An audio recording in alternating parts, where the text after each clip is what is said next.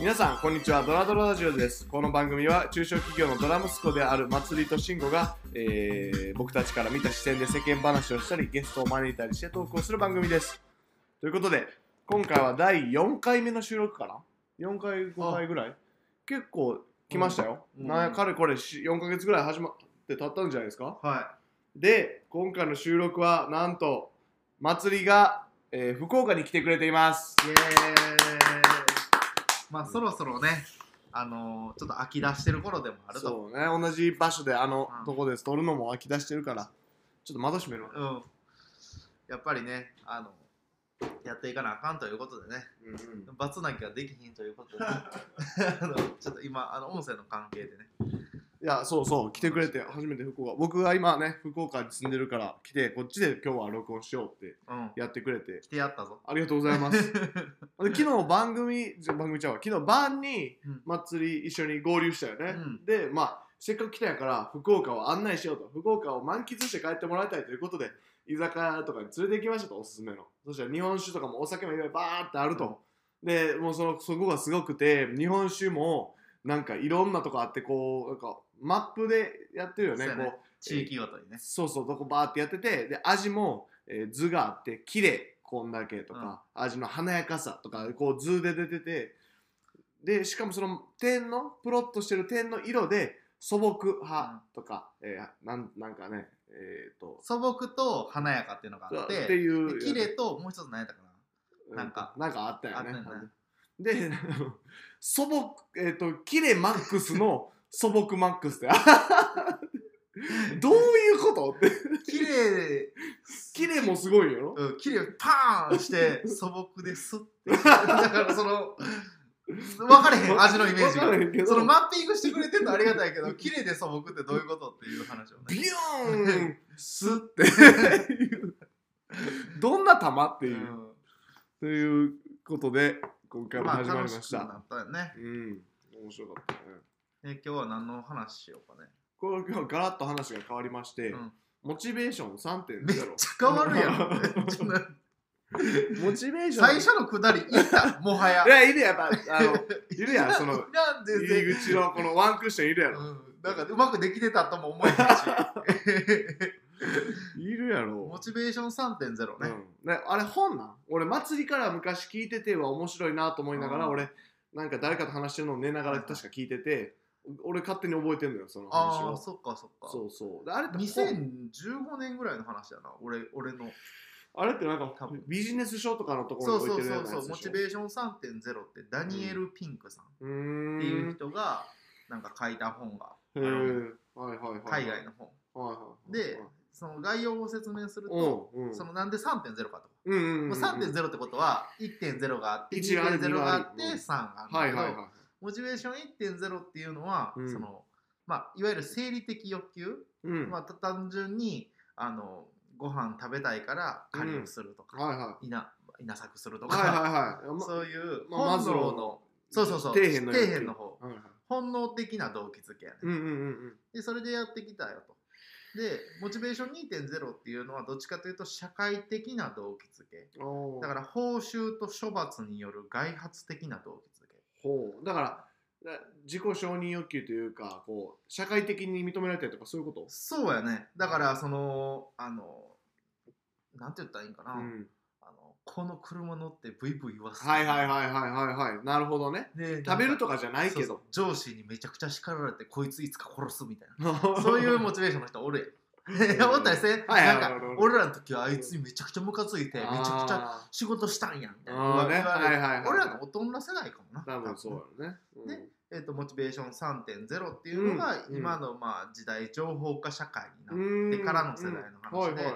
どっちかというと内発的な動機。まあ自分がどう思うかそうそう自分がこうありたいなとかこういうふうな社会にしていきたいなとか、んんそういうなんかモチベーションのあり方やねんけなるど、ほどね。でまあ、これをなんか図解してくれたみたいな感じで、うんうんうん。でもちろんその1.0、2.0、うん3.0、えー、とみんな持ってますと。はいはいまあ、要はマズローの5段階欲求はいはいはいはい。のその階から上まであって、うんうんうんでそれでその割合って人によって違うやん。うんうんうんなんかその別に、えー全然美味しいとかご飯とか食べられへんけど、社会奉仕に振り切ってる人もいるし。そうそうそうそう。食べられへんけどそっちに満足感あるからトータルで満足してるはいはいはい。人もおれば、うん。逆もおって、うん。そのもうそれだけでいいと。その、うん。ご飯がしっかり食べれるだけでいい、うんうんもうそれ以上何もいりません、それはねそ、うん。はなんやろな生きてきて自分の価値観が形成される中でねいろいろあるもんねそうそうただこれをまあ図解してくれてはいはいはい。やったと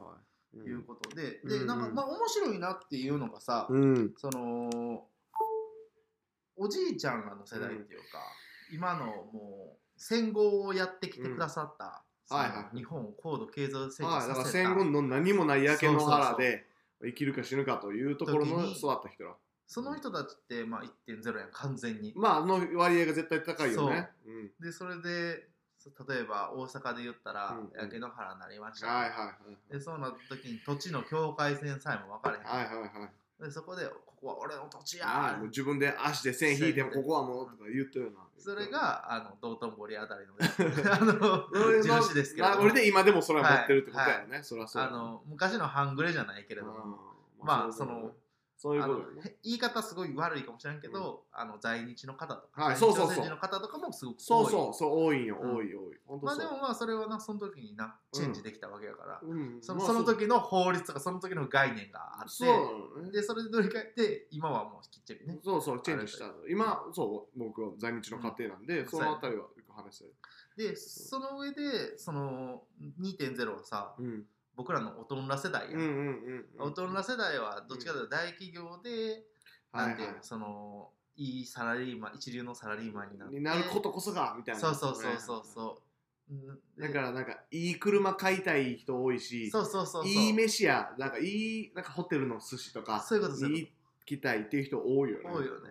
うんまあ、そういう人たちが多いのかなう。んっていう、で今俺らの3.0の世うん代があるうんうんうんという話をまあね。うんうんなるほど。45年前ぐそうそらいにしたかなうでそれで僕印象残ってたのは、それがちょうど自分のおじいちゃんとか、うん。うんとリンクするというか、うんうんだから僕らのおじいちゃんのおばあちゃんって今80ぐらいの人らってやっぱりあの仕事の職種というよりもとにかく仕事しなさいと、ああはいは飯飯食いやと、うん。とにかく仕事はっていう人が多いい。確かに。俺もじいちゃんからよく言われるのが、頑張ったらなこんないいご飯食べれんねん。だからお前も頑張れこの人はとにかく生きていくために働くという価値観だよね。だからもう今まさしく転職を考えてる方々がもしいれば、うん。これ聞いてくれててうん。ぜひこの回はねそういうことなんやろうなとしてもらいたいと。僕ら世代は例えばなんやろ転職の間1ヶ月ぐらい、うん。ギャップマンスじゃないけどギャップイヤーとかを設けて旅に出るなり、うん。ゆっくりしたらゆっくりしたらいいやっていう人多いけど、うんか家帰ったらおじいちゃんに「ああんたは次の就職先見つかったんか?」とか言われると。確かに。で多分その辺の価値観のギャップなんやろうなって思うよね。そうやな。なんか何してんの？みたいなね、うん、そうそう、プー太郎か言われて、うん。別に全然いいのに、この先ね、ん。それはもう、その経験が逆に生きてくるかもしれないのか。確かに確かに。それは分かれ分かれへんもんね、うんで、うちの父親はモチベーション2.0というか、やっぱりね、こう、仕事で大成してじゃないけど、なんかこううん。いい車乗ってとか。うんうんっていうのがすごい、うちの父親もそうです、なんでもうあの、完璧にうん。リンクしてるから、うん。その内容が、うん。めっちゃ心に残ってて、うあなんかあったらそれを基準にちょっと考えたりするからあすーごいいいことを聞いたなと勝手に思っててんなるほど。ラジオで話そうとなったという運びです。あそう、はい。さようですか、はい、そうですそうです。でもそのじゃあモチベーション3.0の世代はどういう人たちが多いかみたいな。はいはいはい。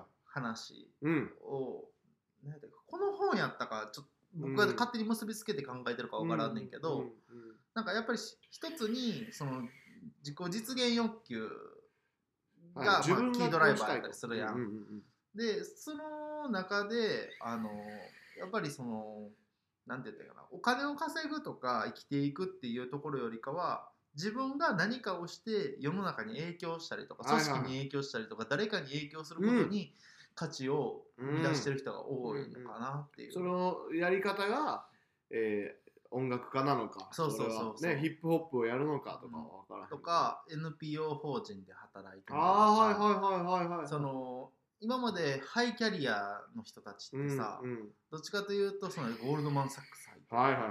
えーマッキンゼー入ってうんうん五大なんあれ五大商社入ってとかなんかそういう人たち多かったけど、うんうんあのそうじゃない選択というかどなるほど。あの別に権威はなかったとしてもそこで自分が、確かに友達もいるそういう NPO 系のなんか、うん。あなんか貧困のとかやってる、なんかそういうところに普通にあのなんていう金額も分布してきたと。落ちるしね。お落ちるのかうん上がるのか分からんけど、うん。うん。そういう人たちもそのそうか。なんかそこの選択じゃないというか週報酬とかうん、金じゃないいと。そうそうそうそう。だって生きていくの生きていくっていうことに着目すれば別にバイトしてても生きていけるしうん。なんやったら先人たちがこうやって築いてきたものがあるから、自分たちの世代はもう生きていくのはっていうだけやったら結構たやすくなってると、金銭的な余裕も比較的昔と比べたらあるから、うん。そういう欲求があってるんだろうね。であのーなんやろ生きるっていうことのハードルがすごく下がってる分はいはいはい満足して自分がこれで充足してるなっていうのがうん難しくなってるんちゃうかなっていう分。のは、これは勝手に俺が思ってるあことで、そうか。生きていくことだけで充足できるんやったら簡単な話やったのに。そういうことそういうこと、うん。だからその戦後にさ、うん。あの暑いなーじゃあ扇風機作ろう。うんうんうん。みたいなところがメーカーになってったりとかさ、はいはい移動できたらいいなじゃあ車作ろう。はいはいはい。なんかそういうなんていうの課題が明確やっはいはいたと思ってて、はいはいはい昔って。うんうんうん。で課題が明確やからそこに対して、えー、と頑張って提供しよう。なんか物を作ったりとかして提供しよう、うんでそれでビジネスが成り立つ、はいはい。でも俺らって今課題が分かりづらい世の中というか、うんうんうんそのもちろん課題はいっぱいあるんやと思うねんけど、あの課題を見つけるのが一番難しいっていう。うんうんうん。で課題を見つけたらうんもはや生きていくの簡単かもしれへんね、ああね。で課題を見つけるのが見えづらくなってるこの人の心のところやから。そう。見えづらい